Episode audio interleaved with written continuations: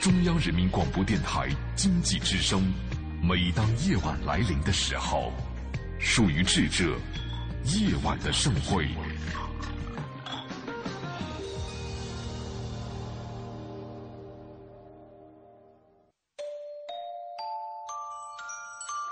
梵高的星空没有告诉我们，那个充满期待但却终生孤独的画家心中承受了多少痛苦和矛盾。他只是静静的流转，安静的有些绝望。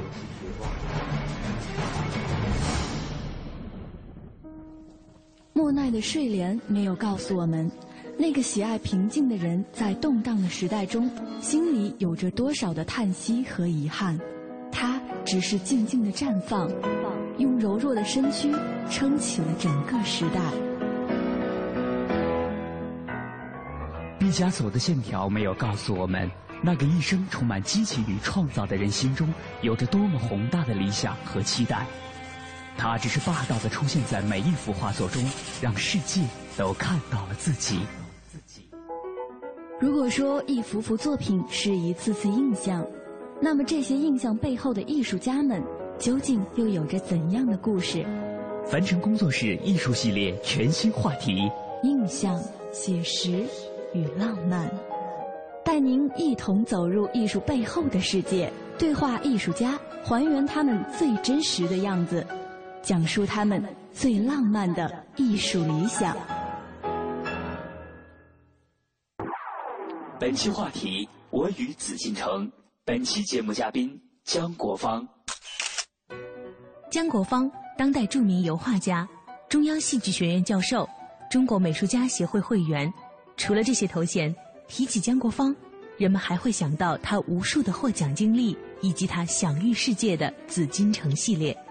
对于这位画坛著名的五零后艺术家来说，名气与财富似乎早就已经唾手可得。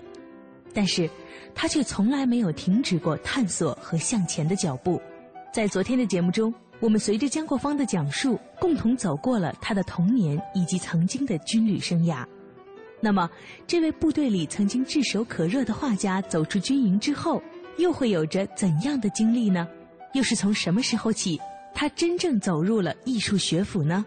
带着这些问题，我们的记者杨安继续在姜国芳的画室中采访了他。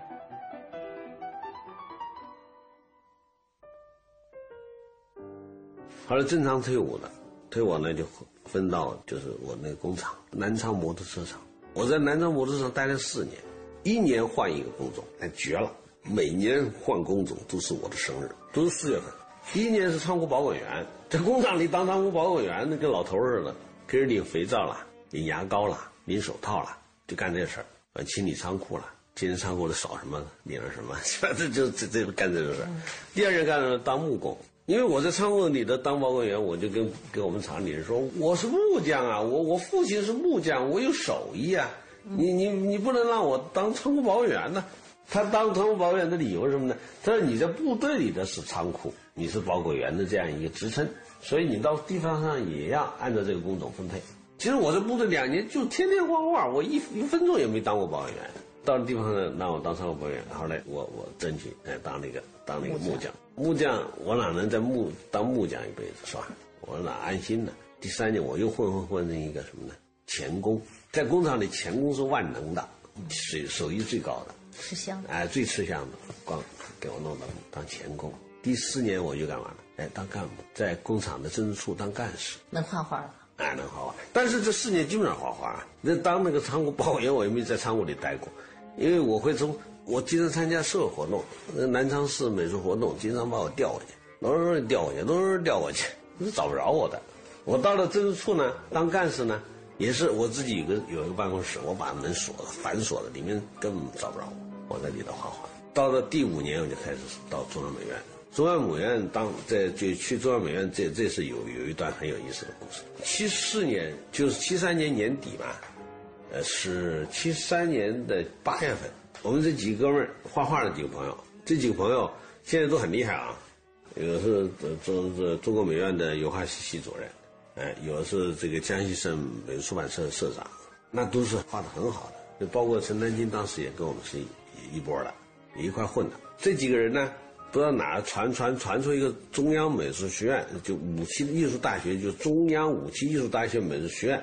简单说就中央美院，当时呢加了一个武器艺术大学，武器艺术大学校长是江青，哎，中央美院的校长呢是中是另外一个是文化部派的，这是中央美院一个照相简章，那照相简章就是这么一张纸，那是那个油印的，用手油印的那个那个照相简章，科大版的，哎，科大版的。他说照相简章这么写的：中央武器艺术大学中央美术哎美术学院叫中央武器艺术大学美术学院招生简章，招收苦大仇深的工农兵。他苦大仇深，那时候我不知道是苦大仇深，那咱咱们待待会儿再说这苦大仇深的事儿。这是第一条政治要求，第二条要在工厂里有三年的实践经验，那我就四年了嘛啊，等等，下面身体健康乱七八糟的啊，政治觉悟高啊，这些都有。但其实画画的基础啊什么的都不重要了，重要的是前面这个玩意儿。这但是培养什么无产阶级的什么什么文艺文艺战士。给我看，全国招生多少人呢？油画系八个人，全国八个名额。从六六年文化大革命开始到七四年，这八年时间就根本没有招生过，停办了八年，所有的学校全部停办。什么叫武器指示啊？武器指示什么意思啊？就是毛主席说了一句话，就是大学还是要办的。我这里指的是工是理工科大学（括弧不包括文科），我们属于文科。那文科办不办单说，但是呢，他有一条，要有从实践经验的工农兵当中挑选上大学，这是毛主席的武器指示。我给你宣传毛泽东思想，哎，这武器指示，这个指示下来以后呢，开始要招收学生，开始首先是从理工科看大学开始。你看是那个是当时有科技大学、清华大学、北大都招，但是做招都是理工科，文科不招。但文科没有必要。当时毛主席说是文科不需要招生，因为大学里不可能培养文科的一些，因为文科不是在学校里培养出来的，什么作家、艺术家，他不可能在学校里能培养，所以就基基本上是把文科砍掉，在中国不出现文科大学，所以美术学院就根本不要招生，八年不招收。到了七三年年底的时候，成立了中央武器艺术大学，江青呢不是搞了八个样板戏嘛，他要搞一个。新型的无产阶级的艺术大学，那他的招生的方针政策以及他的方法就跟以前是不一样的。他强调了毛主席的武器知识，从工农兵当中，从工农兵当中来，再回到工工农兵当中去，怎么去？意思呢，就是你从哪来的？我要这培养半天，我还让你回去，就是我是工厂来的，培养半天，我三年以后我还回到工厂，是这个意思，不分配的，你从哪来到哪去，跟现在要不包分配的。那时候我们不管那些了，那无所谓了，爱怎么着怎么着，我只要有上就行了。八个学生，到时候八个学生，那 我们这一波哥们，其实每个人都有条件，而且画的都比我好，说句心里话，真的画的比我好，不是吹的。他们呢拿着这样的多少？他说我的我家地主，你们家是右派，他们家是富农，他们家可能是先行反革命，谁都招不了。哎，我们家是不是我还不知道？我得回去问问。那时候到七零年的时候，我们家已经不是了，改了，又改回来了，改回来了。哎，我们家下中农了。他一会儿是一会儿不是，我不知道。所以我说，我问我父亲，我我说老爸，我们家到底什么成分？你知道不知道？他说我是木匠不知道，我只知道做木工活哎，什么成分不成分跟我没关系，我不知道他们怎么画，我哪知道怎么画的？一会儿这么画，一会儿这么画。我说那爷爷干什么？他爷爷要饭的，我爷爷是要饭的，你说是什么成分？他彻底的无产阶级，对吧？有产阶级要饭吗？对不对？所以当时呢，我家说是什么成分，我搞不清楚。但是我回去一问，说我们家是下中农。哎，从档案上一看，确实是下中农，回来了，平反了。哎，我就信心满满，我说我可以去报。我工厂是四年了，对不对？又当过兵，对吧？最有条件了，是吧？呃，这个也有一些成绩啊。我当时参加全国就这个江西省美美美术展览，我得过一等奖啊，这也是我的资格，对吧？但是厂子里不干，要工厂里的推荐。厂人说我们工厂要你这个画画的干什么呀？他说我们工厂是生产摩托车的，我们不是培养画家的地方。我说要你画家干嘛？这莫名其妙。他说：“我们不是拿着钱让你去培养画家，你回回来我们干什么要安排啊？工厂不推荐。”他说：“这这是风牛马不相及的事儿。你说你考什么理工大学，我们推荐有道理是吧？学机械、学制造是吧？你回来我们还做技术骨干。哎，你是学美术，到我们的最后回到工厂里，我们南昌摩托车厂需要一个中央美院培养出来的画家，你们开玩笑这个？我们在掏钱呐，每个月都掏钱呐，市场都不给我开证明，不开证明我就报复不了，脾气一点脾气没有。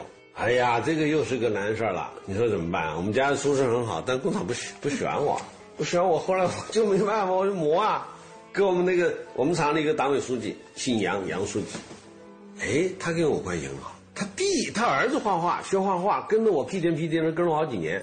我跟他儿子说：“哎，我说你爸得帮忙，你这么一个老师，你你说考上中央美院，你将来你还你这你是我学生，你不也争光嘛是吧？”然后就跟他跟这个儿子做工作。他回去跟跟他爸说：“哎，在党委会上，他爸是这么说。他说江芳考上中央美院，考上考不上还单说了，你做个顺势人情有什么关系啊？你就写一个。”叫他去考去，考不上我们没责任了。他考不上自己的事儿啊，对不对？他人家要考，你挡人家就不好吧？但是他考不上，他自己他也没怨言的，他会安心工作。我们的厂长他是党委副书记，这是书记，但是厂子是厂长说了算，厂长不干。厂长说我们要掏钱的，他真要考上，我们要掏钱的。他谁出这个钱呢？这个我们工厂里头还要发展什么什么。那俩人两派，正好他们俩有矛盾。这个书记就非得掰着给他妈认这个事儿，给他掰过。他说我非得让江方去，你非得我就非得让去，怎么着？看谁掰得过谁。不就是一张证明？我跟他开，开了我负责任，行不行？就这么个这么着，把那个证明开上。那时候考点只有三个全国：上海、湖南、北京这三个考点。我们这一片华南华南地区全归那个湖南管。我跑到湖南去考。哎呦，那天是十月份，特别冷。那个南方那个十月份特别冷，早上两点两两点多钟坐火车坐到长沙，黑黑的天空，冷飕飕的。当时我父亲拿着三十块钱给我塞给我这，我我我哥给我一件大衣，给我一裹，然后像小偷似的就跑到湖南去搞。到了火车站两点钟，那个新火车站离城里很远，离长沙很远，三十多里路，走到长沙市区，黑乎乎的，我不认识。是着大家走，那缺德吧？你说把旅客往那一扔不管了，连个车站都没有，那正在建嘛。我是背着夹子脱个棉袄，就像要饭的一样，咚咚咚走走到第二天早上的五点钟，三个多小时走到了长沙市区，走到一个那五点多是还黑嘛，很冷嘛，啊又渴又冷，走到一个一个一个汽车站，就蹲在一个角落里面就睡着了，就是个墙根上蹲睡着。等到六七点钟，咣叽有个有个人打我，把我打醒，一看扫地的，嘿嘿，起来起来，躺这儿干嘛？我一起来我就脾气就好大了，哎，我打什么人呢你？我说那没有说不让躺啊，我跟他打，跟他吵，那我不怕呀，我穿着光脚的，我不怕穿鞋的，对，我就跟人跟干了，嗯，那最后没办法，给我赔礼，我背着包又走走走，那是七点钟走到叫湖南。什么湖南饭店，那个当时是谁呢？钟涵、姚有多、李琦，这大名鼎鼎的那小时候都能看他画的跟上帝一样。哎呀，我见到钟涵了，钟涵是我们江西人，萍乡的。我就一个劲儿握着他的手，他还在睡觉，在床上呢。我敲开他的门，他们三个人住一块儿，住一屋。陈谋、李琦，呃，这个钟涵，这仨人住一屋。钟涵是我们老乡，因为钟涵在我印象里面。那就是很老的一个画家了，哎，那不得了，大师了。一看好朴素啊，穿灰灰的中山装，啊，笑嘻嘻的，很和蔼。他在床上，被子盖了一半，在那画速写，画窗外的速写。因为八点钟以后才可以，这个吃饭嘛，这还没到八点，还没起床呢。我敲门进来了，也不拘束，完了以后那个老师就到，把我坐到到床边上，就看我的画。看看看看完了以后跟我讲，他说：“你画的不错。”完了又跟那个李琦对了一下眼说：“哎，江西看来还是有希望的，让我们在江西设一个考点吧。”我不知道他什么意思啊，我听的这两句话，我不知道是我画的好还是不好，我不知道，心里悬着。完了以后，他说：“你你这样，我问问你啊，你你们南昌还有没有画的比较好的画？年轻人像你这这种的？”我说有啊，很多啊。他们的话都比我好，他们没有来而已。他说：“蒋方，你这样吧，就见我一面。他说你这样，你把话说好，你呀回去，回南昌去，我们到南昌再来考考你。我早知道我就不来了，是吧？我说那那那那好吧，那我有什么办法呢？我心里想，他说来不来谁知道？你这么说可能是指我吧？哎呦，那个时候心里就没办法说，只有承受，没有办法去跟人吵架，不可能。但当时我就半信半疑，因为当时来的时候，我们那几哥们用自行车把我驮到火车站送我来，信心满满的送我来，希望有个结果。关机我回去，灰溜溜的回去，连考都没考，你扯什么扯？你。对不对？我我灰溜溜就回去了。回到南昌，我们那几哥们就问我考怎么样？我说没考。为什么没考？我说他说这到南昌考。啊，那得了，那这是那那那是唬你呢，我骗你的。人家南昌反正就不行呗，你直接说呗。我说他没说不行啊。我说，后 来我就找我们老师，就是我那个江西的一个老师。老师听了以后。给我来这么一句话，他讲话没什么了不起，不就完蛋吗？完蛋就完蛋，完蛋就完蛋。我总记这么一句话，我说完蛋就完蛋，反正我是工人，还能把我怎么着啊？就不考呗，吹了呗，对不对？玩了一次，就这么着，我回到南昌了。完了等了，那个时候等啊，所谓等啊，根本就没当回事儿。就当时也就说完蛋就完蛋嘛，我跟我们家里人都这么说，完蛋就完蛋，就就这么一句话成我们口头禅了。我那几哥们见了我都说完蛋就完蛋了，就是十月份，好像是没多久，就有一个多礼拜，姚志华真的给我写了一封信。我一看那姚志华的一封信，中央美院，那我就让赵元简、张我们的招招生办公室给我来一封信。我说 我从来没接过这样，是不是高规格的信是吧？我们都是从哪个农村给我写封信？农村有什么中央美院给我来写封信？写这封信我多少？跟跟圣旨似的，我都拿着，打开一看，说我们准备在什么什么时间，啊，通知你在哪儿哪儿考试。我拿着这封信，我跟我的一哥们说，我说怎么着？我没有骗你吧？对不对？人家真来啊，是吧？在哪儿哪儿？对不对？写的清清楚楚啊！我把信给他们，反正要这样。继续准备，哎呀，我们那几个哥们真帮忙，这些弟兄啊，真好。那个是小时候弟兄是真好，感情就那么深，就那么铁，每一个人都在帮我。有的时候帮我找素材，有人帮我说数学应该这么画啊，你别那么画，那么画你考不上的。这个素描得这么画啊。那个我的老师那个时候是就我们江西第一把画的最好的，所以告诉你给我临时给我补课。那整个我们这美术界，我们江西美术界是一个大事儿了，全力以赴来来来帮我。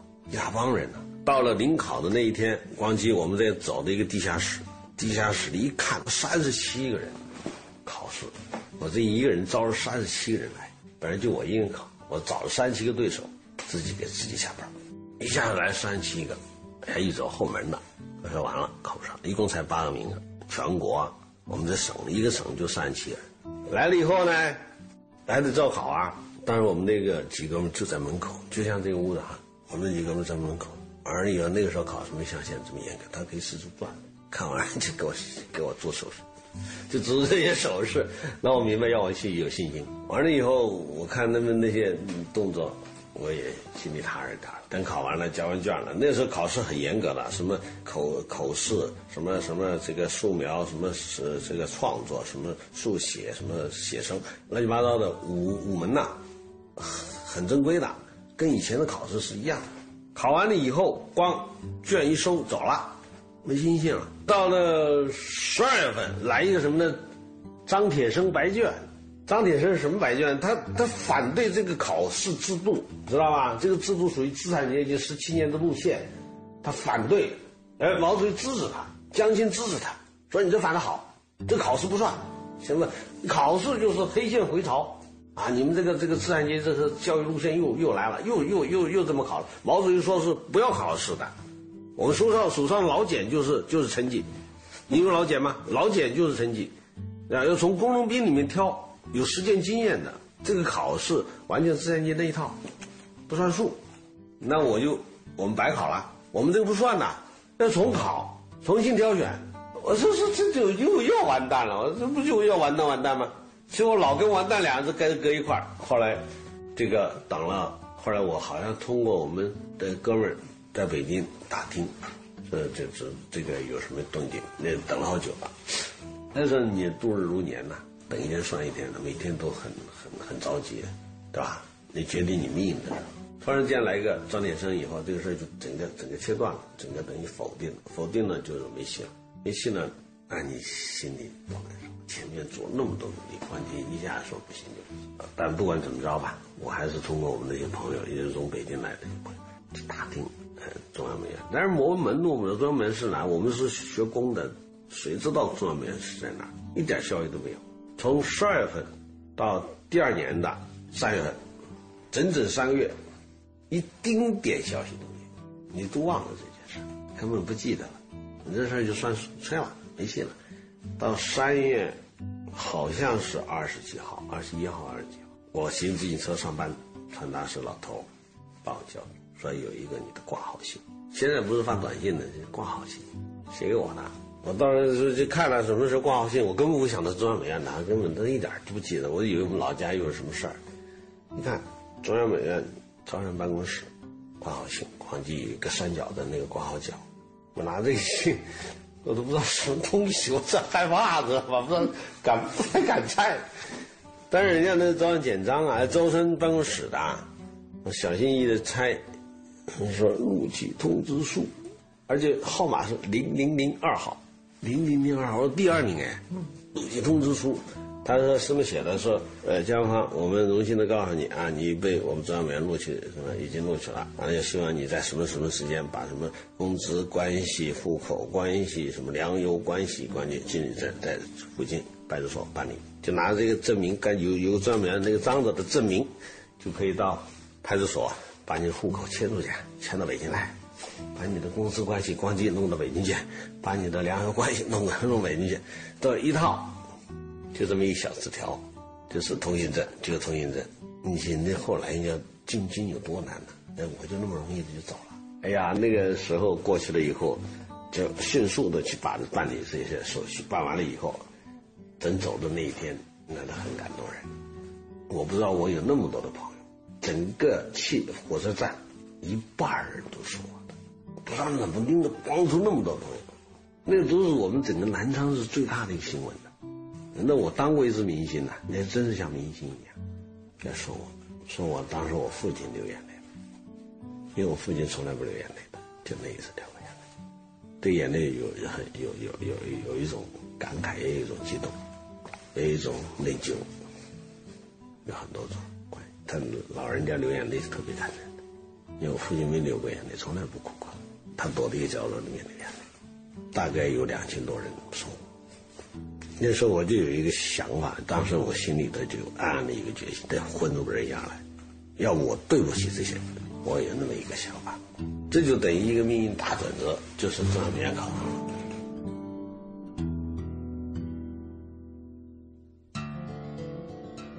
对于江国芳来说。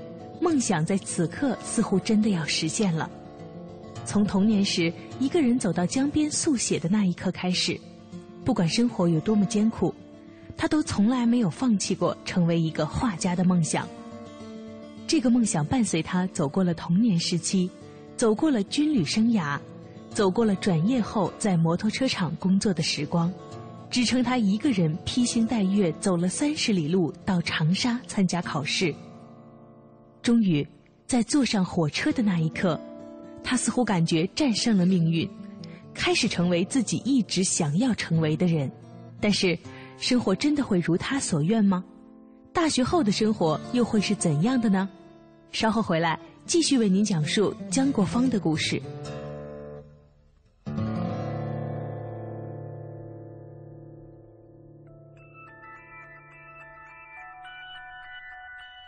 您正在收听的是凡尘工作室全新系列《印象、写实与浪漫》，精彩稍后继续。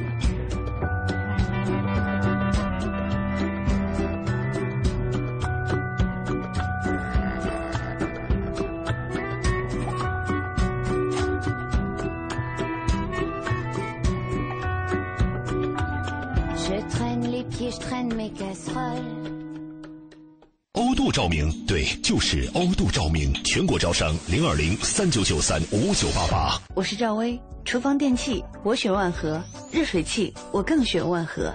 联邦三十年中国好家具，联邦家私中国家具领导品牌。您也许在北京已经小有成就，但想让投资收入合理化；您也许在上海已经成家立业，但想让家人过得更好；您也许在广州已经打拼多年，但想让生活更加悠闲一点。无论您在哪里，您内心都在渴望拥有更好的财富保障。现在很多人都在尝试新的投资，有一种很流行的投资品种叫现货白银，它可以让你的闲钱活起来，工作投资两不误。感兴趣，请发送短信八零八到幺二幺幺四了解一下。现货白银只看一根 K 线图，二十二小时随时交易，操作起来很轻松。请发送短信八零八到幺二幺幺四，免费开户做白银。发送八零八到幺二幺幺四做白银，帮您梦想成真。投资风险需谨慎。中国广播音像出版社隆重推出的《中国广播经典系列朗诵 CD 光盘》，既有夏青朗诵的唐诗三百首，也有方明的播音作品专辑，还有集合齐越、葛兰、雅坤、于芳、姚科等中央人民广播电台老中青三代播音员精心演绎的配乐朗诵光盘、中外名篇经典诵读和红色经典作品朗诵。朗诵作品风格多样，赏心悦耳，是中国朗诵艺术的优秀典范。产品均随碟附有作品原文，是学习、欣赏和正音的难得佳品。欢迎登录中国广播网查询，咨询电话零幺零八六零九二五幺幺零幺零八六零九二五幺幺。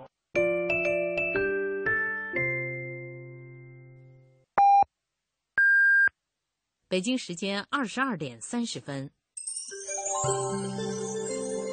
报时中国经济，我是徐工集团王明。国际化不仅意味着开拓海外市场和积聚世界级品牌的国际竞争能力，更要致力于通过我们的产品、服务、基地和员工，传播中国企业美誉口碑，展示中国的大国风采和文明。报时中国经济。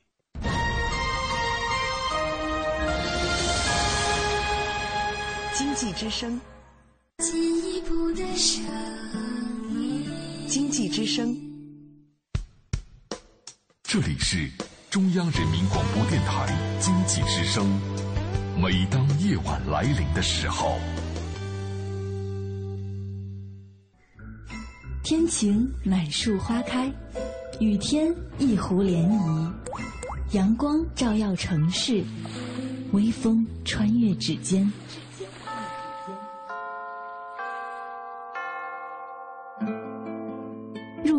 每个电台播放的情歌，沿途每条山路铺开的影子，一切因为内心有一个坚定的理想而生动。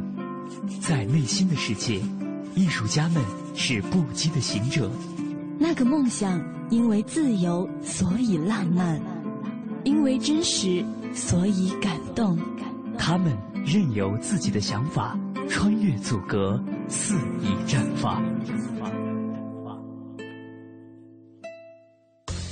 凡尘工作室《易筋经》系列全新节目《印象、写实与浪漫》正在继续。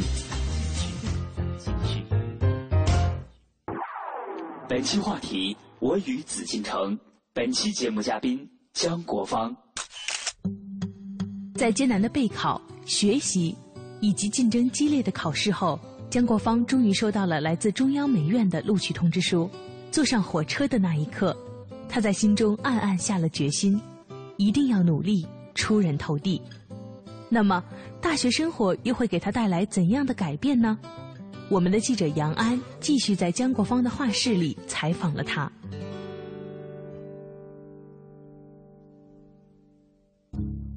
大学生活四年也是一波三折。大学里头一开始吧，第一年到了中央美院，因为中央美院是我第二次去，六六年串联时候我去的一次中央美院，第二次就是七十年初，你看也是三四月份嘛，是吧？是我生日的时候呃转折，我每次转折都在三四月份，真的一点一点不变不变的，因为那个是要求是我们正式开学四月一号，四月一号那天，这个王曼田、于飞勇，于飞勇当时是文化部长，这我们叫国务院国务院文化组，就是实际上就是文化部。就王曼田，王曼田是就是就毛主席的弟媳妇，他呢是副组长，就是副部长，文化部副部长，但他主抓美术，说中央美院是他的常客，是这么几个人到场。那个在中央美院那开幕式那个规格非常高了，因为这我们是第一届公路美学院，所以于飞勇当时在会上做报告，王曼田插话，当然以后也就，但王曼田当然我还有还有故事啊，王曼田是一个很重要的一个人物，在我们这一波这个读书期间那是非常活跃。王曼田一句话，我们这些美术学院的老师全都得多了，他有生杀大权，中央美院的老师们特别怕王曼田，美术界也特别怕他。王曼田当时就是说：“你们这些工农美学院要上管改，要上大学管大学，改造大学。你听说过这事儿吗？除了上大学不行，还有管这个大学，还有改造这个大学。我们是主人，教我们的老师是是要改造的，这些自然知识分子记住了，我们叫你来是要改造他们来的。我们虽然从工农兵中来，结果又回到又又要回到工农兵当中去，为什么呢？我们第二天就到农村去了。”接受贫下中人再教育，奇怪吧？我们是工农兵吧？到了这个学校成了知识分子，要接受贫下中人再教育，结果这里又要我们上考改，这个理论一塌糊涂，乱乱就哎扭曲的，所以所以你都搞不清楚，我到底来干什么来的？不知道，他一会儿要这样，一会儿那样，就是就是来回拽。其实我当时我就是要学画画来的嘛，很简单嘛，我中央美术学院不就是画画的嘛，对不对？是民生研究局学画画，不是政治学院嘛，对不对？不是培养政治干部的嘛？哎，光机给你弄到到农村去，弄到农村去干什么？接受贫下中再教育，要首先改造思想。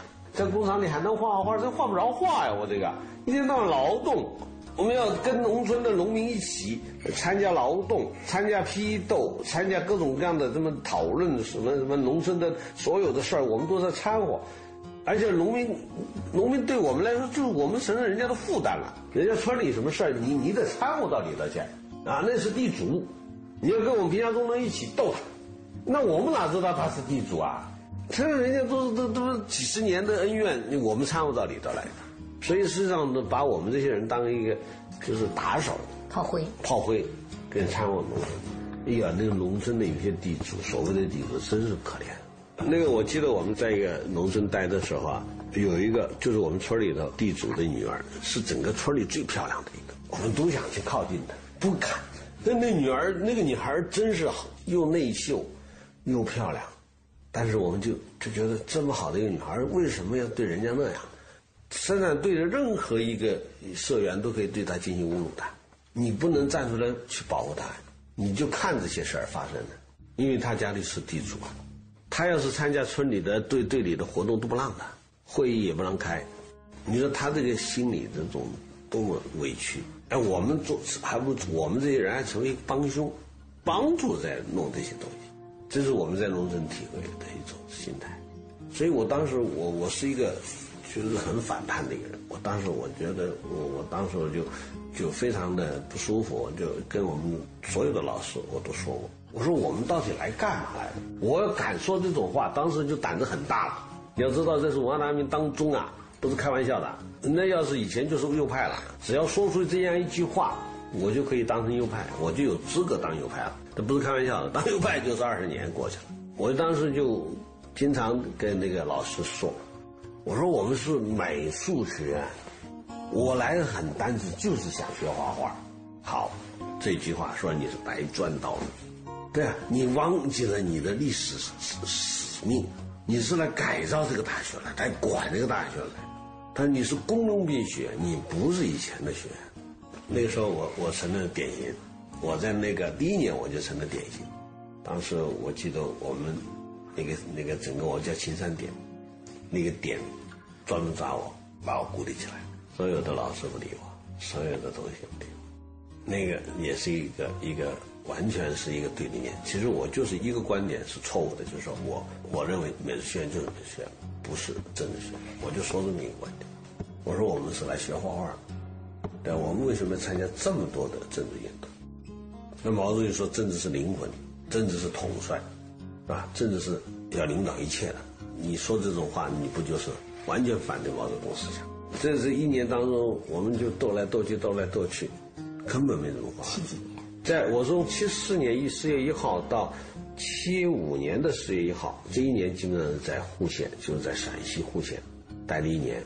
到了七五年的四月一号以后，我们就在工厂，那就更激烈了。七五年那个路线斗争是最激烈、最厉害、最残酷的。当时把我发配到南口八达岭那个南口，北京有两个厂子是一个典范嘛，一个二级机量车车辆厂，还有一个就是南口那个厂。那个厂子是毛主席树立的一个典型，就是工人从资产阶级夺权管理，这样向资产阶级夺权那么一个典型。成立什么革命委员会，把我们弄那儿去，那儿去参加他们的阶级斗争，跟那个户县一样，那个比那个要残酷得多。那时候我就我继续这样，我很我就不服。后来整个我们这个学生之间呢，就形成了两派，有一派呢是站在我这边，但为数很少，就是三个人，绝大部分都是站在另外就是站在那边。我们两派写写写大字报。我没有写，我不会写这个东西，没时间写，我就想画画，其实特别简单。光记这一句话不得了啊，这句话我我就成了一个真正意义上的对立面，没有人愿意敢接近我，也，没有一个人敢接近我。当时我一个人很痛苦的，那时候我写过很多日记，就是一种暗无天日的感觉。就我知道这些斗争为什么会这么残酷，我这啥事儿没干呢，我只是说想画画画呢，闹这么一头雾水出来。对吧？哗哗那么的大字报啊，各种各样的这种批判呐、全对着我。但是有一个老师，我终身难忘，就是温立鹏，温一多的儿子温立鹏，他站出来。他当时没有说什么，他不敢，但是在我们整个这个大会里面，他站着说话。他当时不是说直截了当就站在那边，他说他学生画画想画画，这不是什么错。但本来我们就是美术学院，这也没错。人后来是党委书记，他也站出来。所以到后来呢，他们把这个事慢慢的就压压压压压收住，因为他不能把我们怎么样嘛。我们是工农兵学，你能把我怎么样？我就是说我想画画，就这么表达一下我的诉求而已。这个斗争一直续持续到我们第三年，到一九七六年，又是我写个报告，县文化部写，就要求。不再去看办学了，要回到学校里来上课。因为三年以后我们就毕业了，因为我们学制是三年的。这我三年啥也没学着啊，三年干嘛来了？对不对？和我们同学就凑在一起把我推出来，他说：“你写。”我说：“我写就我写。”我就写，写完了直接写到文化部，就说我们要回学校开班，要开要进行课堂教育，而且要求延长一年学制，因为我们三年没有学到，没有进行任何的这种系统的美术教育，我们到美术圈的啥也没学着，三年全在外头，我们想受受训嘛，是吧？后来我们就又又给学校写写完了以后，哎，正好七六年四人帮倒台了，这样我们才回到学校来了，多难呢！真不容易。到了第四年，我们就在学校里学了一年，后来毕业了，毕业了，当时这个把我分到中央戏剧学院，等会儿李鹏一看，不行啊，江芳不能分走啊，江芳他有他有他有想法，他有个性了，得留下，把我从戏剧学拖回到中央美院。所以说我们那个戏，我油画系留我一个，留在戏剧学院，留在美院当老师，这么着，我这十年过来。曾经在姜国芳的心中，考入中央美院就意味着向成为职业画家的道路迈了重要的一步。但是真正到了学校，他才发现，事实与自己所想的有许多出入。以为成为美院学生就可以专心画画，但是事实证明，他的愿望又一次落空了。在美院学习的几年里，他们几乎没有时间好好学习专业知识。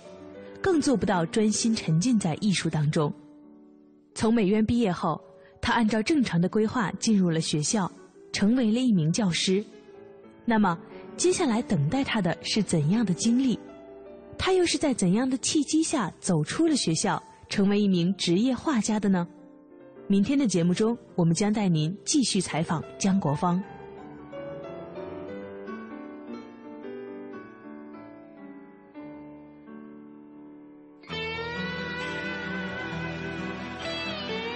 本节目由凡尘工作室策划制作，总策划王小晨，执行策划张永远，制作人王瑞南。每天走在疯狂逐梦的大街上，我们精神褴褛，却又毫无倦意，徘徊着寻找着那虚空的关于。奔波着，抗争着那无常的命运。朋友啊，生活会把你的心伤来，可它从来就不会有一丝怜悯。再也别像个傻瓜一样的哭了，你没像我们这样。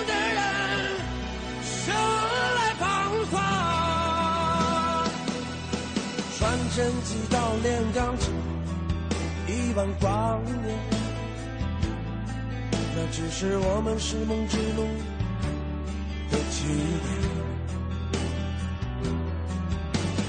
妈妈，你善良的孩子还没放弃，他想在今夜的街上爱到死